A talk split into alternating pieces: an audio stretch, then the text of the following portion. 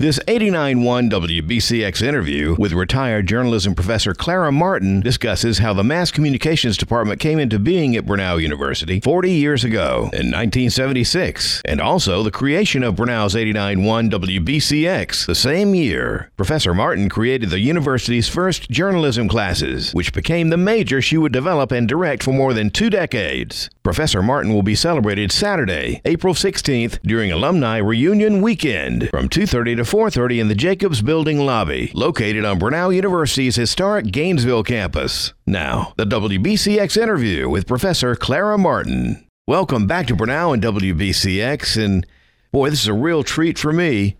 Professor Clara Martin taught me so much about radio and about media. And first of all, I'd like to ask you when you got to Brenau and how things really got started. Well, I was hired in 1971. Basically, I was in the public relations office as a special projects uh, director, sort of an events planner, I guess you would call it. And the talk was that Brenau, as a traditional liberal arts college, needed some sort of career orientation for its women. I thought, well, what would be more natural? Since women are usually good writers, and use the English language well, and they would probably be good communicators. So I made the proposal, and it was accepted. But of course, we had to find some students first. So I had to teach some freshman English and sell the idea of journalism. So that's how we started. And at that time, James Rogers was the president of Brenau University. Yes. You say you taught some English courses. Who were some of your first students? Well, Beth Cook, whose married name I do not know, was probably the very first. Margie Richardson. Oh gosh, there's so many. You know, a couple of decades is a ton of people. And one of those people from the class of 80, Gigi Babinick, wanted me to especially say hello to you, thank you. And she was excited that I was going to be interviewing you. You have always meant a lot. I couldn't go home if I didn't say something. uh, uh, well, Gigi was a natural. She was a natural communicator and meant to be in this field. You kind of got me started editing. Yeah. uh, there was no kind of to it. You did. I liked that too. But in a small college like Brenau, if we couldn't have all the gorgeous equipment and the latest gizmos to intrigue people with, we could at least have students who were good with the English language, who knew how to write correctly and write well. And they did. We graduated a lot of good writers. The feedback we got from people who hired them was that they were very well prepared to be editors. We have put in more equipment, but back then, as you remember, I think the first microphone we had was an old cast off from WQXI of Atlanta. Yeah, that's right. It was something floor mic thing, and uh, but we were proud to have, have it, it. Yeah. You know, as far as the station WBCX, how that came into being and an idea. Uh, when you started the mass comm department, of course, you think about okay, well, that's radio and TV, and how'd that conversation go? How'd you get that moving? I wasn't alone in the interest in it. Jim Bridwell, who was a professor of English and English literature, was also sort of a tinkerer in mechanical things. We were talking about it, and he said, Well, let me see if I can get some equipment. He went to radio stations in Atlanta and said, Do you have any old trans? Do you have any control boards? Do you have anything? Anyway, he came in with a pickup truck full of that, and we applied for an educational frequency, which the FCC gave at that time, which limited the station to 100 watts or less. While we were waiting for that license, we were a carrier current. We broadcast through the electrical system of the college. And so the students in the dorms could hear us, nobody off campus could. But we did finally get a license from the FCC to operate at 100 watts. The first tower, do you recall the first tower we had? I can tell you that I climbed out the window of Pierce at the very top and put a little wire coax up there, and that was the first antenna. Mm-hmm. Boy, I was replacing a very small wire like a coat hanger. But we did get a building, which was one of the old homes on the back of the campus that we converted to classrooms and a small studio. when we got the license to go 100 watts, then we put a 100 foot pole up the side of the, just a pole up the side up the side of the building. A lightning rod. and uh, but it worked, and you could hear us not quite to Flowery Branch, Yeah. but almost. yeah. It made a difference. It really did. Uh, that was our first go at it. And then the FCC allowed nonprofit, non commercial radio stations to uh, uh, move a little bit more with a little bit more power. And we were able to put up an FM tower. We used the space on WDUN's Right. FM tower. So we were able to go 3,000 watts. Let's talk about the TV side of it too. You're talking about equipment. I remember Jim Bridwell was a genius in well, a way. wa- he was because he uh, un- understood more of the technical end of things um, than anybody else around. And about him, uh, li- listen to this: morning coffee, midday mayhem, X89 presents, rocking at the X, the music of awareness, and XFX 89. Those are the shows that were on that he had on when I arrived. And you know, he was uh, he'd try anything Yeah, uh, as far as programming. But the programming was, uh, I always wondered how this faculty got together, or how you got people together, got ideas together, just for some of this in the beginning. well, it took a lot of talk, persuasion. Yeah. The most persuasive thing, of course, was we did get a lot of students. At one time, we had student radio announcers, 28 of them who kept the radio station going. We didn't have a lot of automation then, so it took manpower. We didn't have any. And at one time, we had somewhere between 75 and 100 students who were in the program. Not all were majors, but we had a lot of students who took some of the programs because they were interested, particularly the writing courses. And I think that more than anything convinced the college to get some money in. Beth Knott, who is in the development office, wrote some grants that helped us buy television equipment. John Jacobs probably did more than anything to help us in that he acquired this building Right. and then helped build these very nice studios that you have here now. So we're indebted to the late John Jacobs and all that he did to encourage. Without that, we would have had a much harder struggle. now, Uh, you worked with Mr. Jacobs before yes, in radio. I mean, yes. in radio. You had a radio station together for a while, right? Right. And I had worked in two or three, four radio stations when I was a student at the University of Georgia, of course. I worked at WGAU my junior and senior year for all of 50 cents an hour. I got news. Nothing's changed. That was the minimum wage back Oh, then. man. But mostly I wrote copy. They had a morning program that was five hours of Sunday morning music and umpteen commercials, but every piece of copy had to be different. And the sponsor was a dairy. And so I learned a hundred different ways to talk about milk. it was a great challenge and it improved the vocabulary. I remember vividly how much you stressed writing. Oh, yes. even if we were taking a Masscom one or two, the way we wrote a paper for you, Yes. you, you wanted us to write and think about how we were writing. Right. And first time I heard that term, and I thought, AP style, what does that do? Well, it's still around, and it, Yeah. it's always a good thing to have AP style book. And if you wonder how to address the Pope or the or a bishop, you can look in AP style. We're talking with retired Professor Clara Martin. I'm having a hard time saying that because all your students loved you and we all called you just Clara. You're the only person of my elders that I have ever called by their first name. Some did, some did not. Those who were good students could get away with it. Well, there you go. Okay. Stressing writing and how that would always serve you. Uh, That'd be a job you could do forever. In the writing classes, I would not give a grade to a paper with an error in it.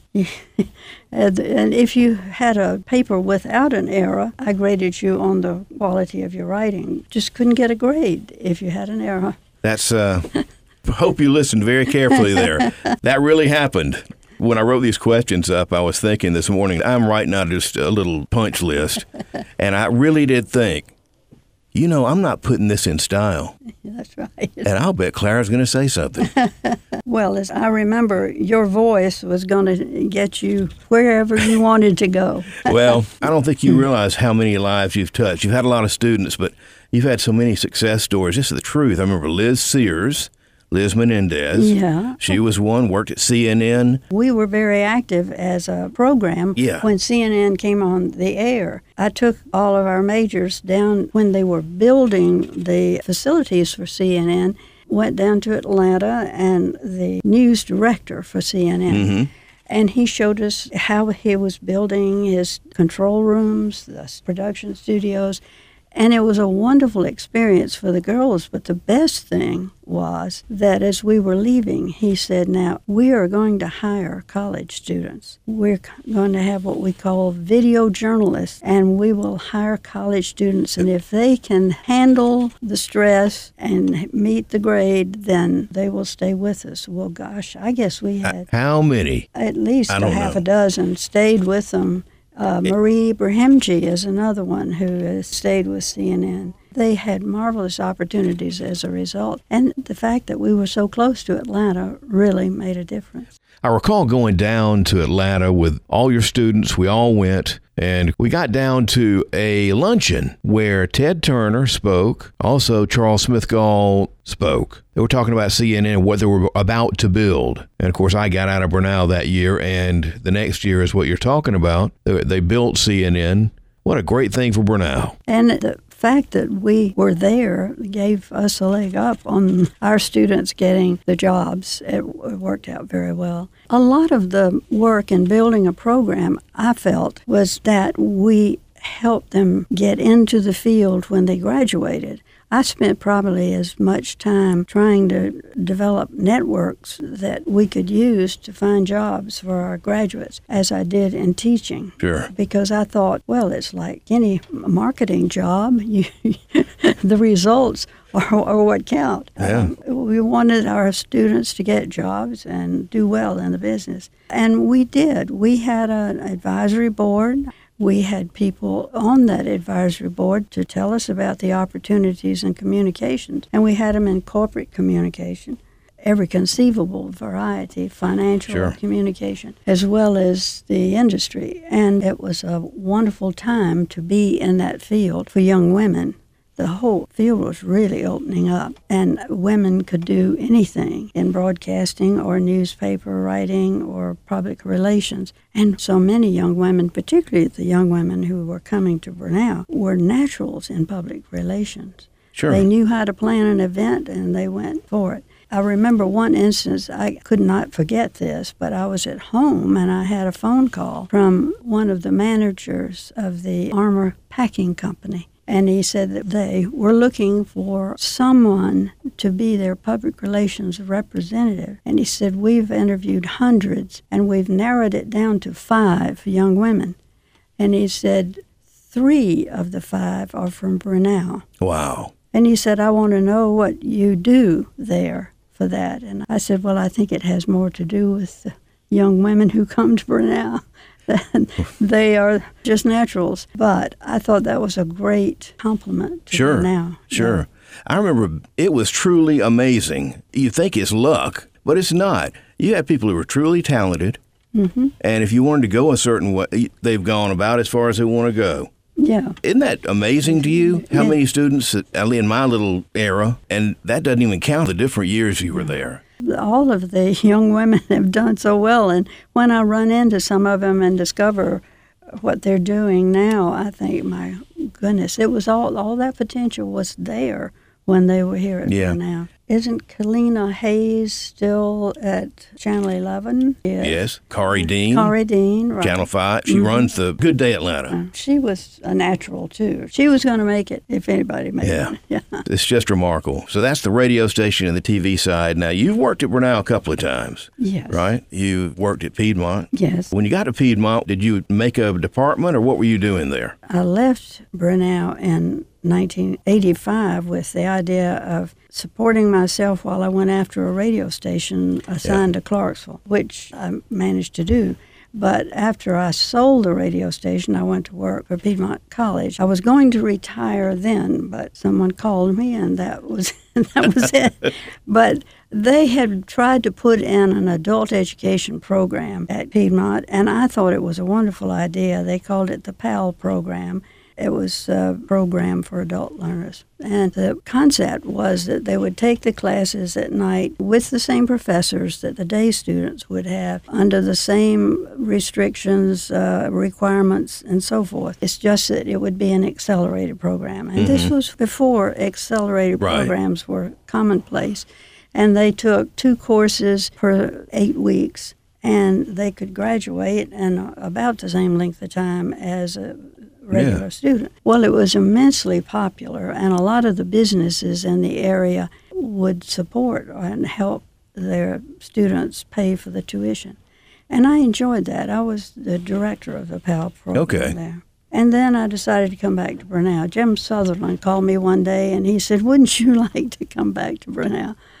And I said, Well, as a matter of fact, I think I would. Yeah. Okay. when I got here, I think there were six males going to school here. They had just during the day. Yeah. They just started the evening and weekend program. Oh. Probably a couple of years mm-hmm. before I got here. I mean, it was going well. They had every every law enforcement and the evening program. Yeah. I taught some classes at night simply because the request was there. One of them was Jim Hammond, who has sure. A, and Jim was a broadcast major, yeah. and he took night courses, and he did well. Drama. yes. Absolutely. Somebody told me he's about to retire, and he was one of my students. I can't believe. it's a little upsetting to hear that. I know it. He's still a very talented guy and a good radio person, also on stage, you know. Yeah, that communication works in theater just as well. Well, we've had some really interesting times, and I guess being able to have a closed circuit television was the last oh, yeah. thing th- that we did when I was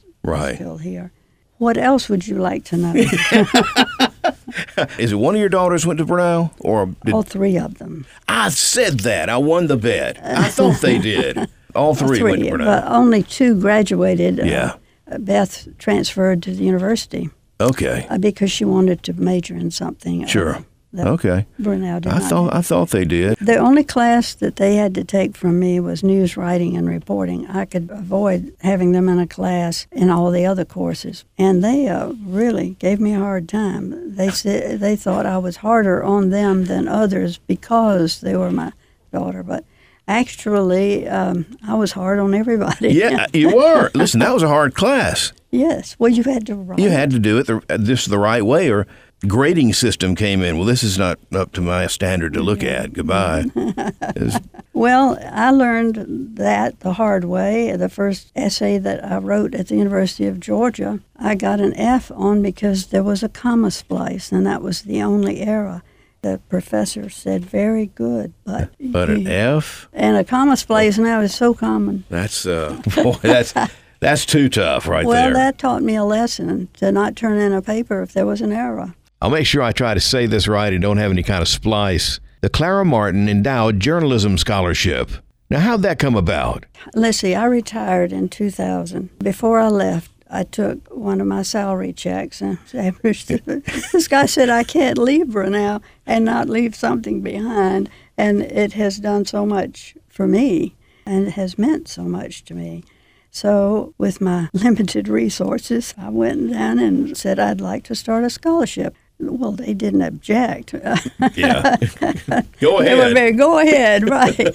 and my daughters and I have contributed to it when we could, but it would be very nice if other graduates to whom Brenau meant a lot, if they would contribute to that scholarship because they are already giving scholarships from it. And it would be nice if that could really become the journalism scholarship and help any of the students coming in who need the, uh, sure. the help. Again, that's the Clara Martin Endowed Journalism Scholarship. Well, I wish I'd gotten it. Uh, but uh, I wanted to ask in the very beginning how the station got into Pierce. How was it decided to put it way up? Yeah. I mean, on top, out of the. Well, I think that I'll have to give the credit for that to Jim Bridwell. He also was interested in drama, so he spent a lot of time in Pierce Auditorium and in the environs. And one day he said, I think I've found a place for the studio. And up the stairs we went to way up in the dome up in there. And and there had been a control room of sorts yeah, for yeah. productions. And I didn't see the potential, but he did. So we started working on it and we got it. And eventually, the radio station moved over across campus to near the gym before being here at the Jacobs building. It had been a faculty back when Brenau offered faculty housing. It had been one of those houses. And we made it into workroom, uh, classroom, studio, and a li- we even had a library. One of the really neat things I remember about being in the Mass Comm program were the people that you invited to come speak to us. People like Joe Shy and Monica Kaufman, who's now Monica Pearson. We used to have what we called MassCom Week, and we um, would make a big display of the various areas of MassCom and invite mostly Atlanta people, but we had anchors from all three of the networks. Yeah. Celestine Sibley came once, and uh, we had Elmo Ellis from WSB. He was always a good one to come, and Paul Raymond. They were all so very interested in this small college that was so active and doing so many things because our students were. They were very active in things, and they got around. I can remember Monica saying on the air one evening, we had an intern who was being a floor manager, and Monica said, Oh, yes. She said, that's one of those young Brenau women who do so well. And so the camera swung over to Jody West. That's who, and I see you. I have to. After a while, I'll remember this. That's good. But they were all special. I think Tom Brokaw came up here once. Yes, he did. That MassCom week was a lot of work, but it certainly did expose us to an awful lot of the media people in the area and it meant opportunities for our students. 89.1 WBCX talking with retired professor Clara Martin. You taught students in the 70s, 80s, and 90s.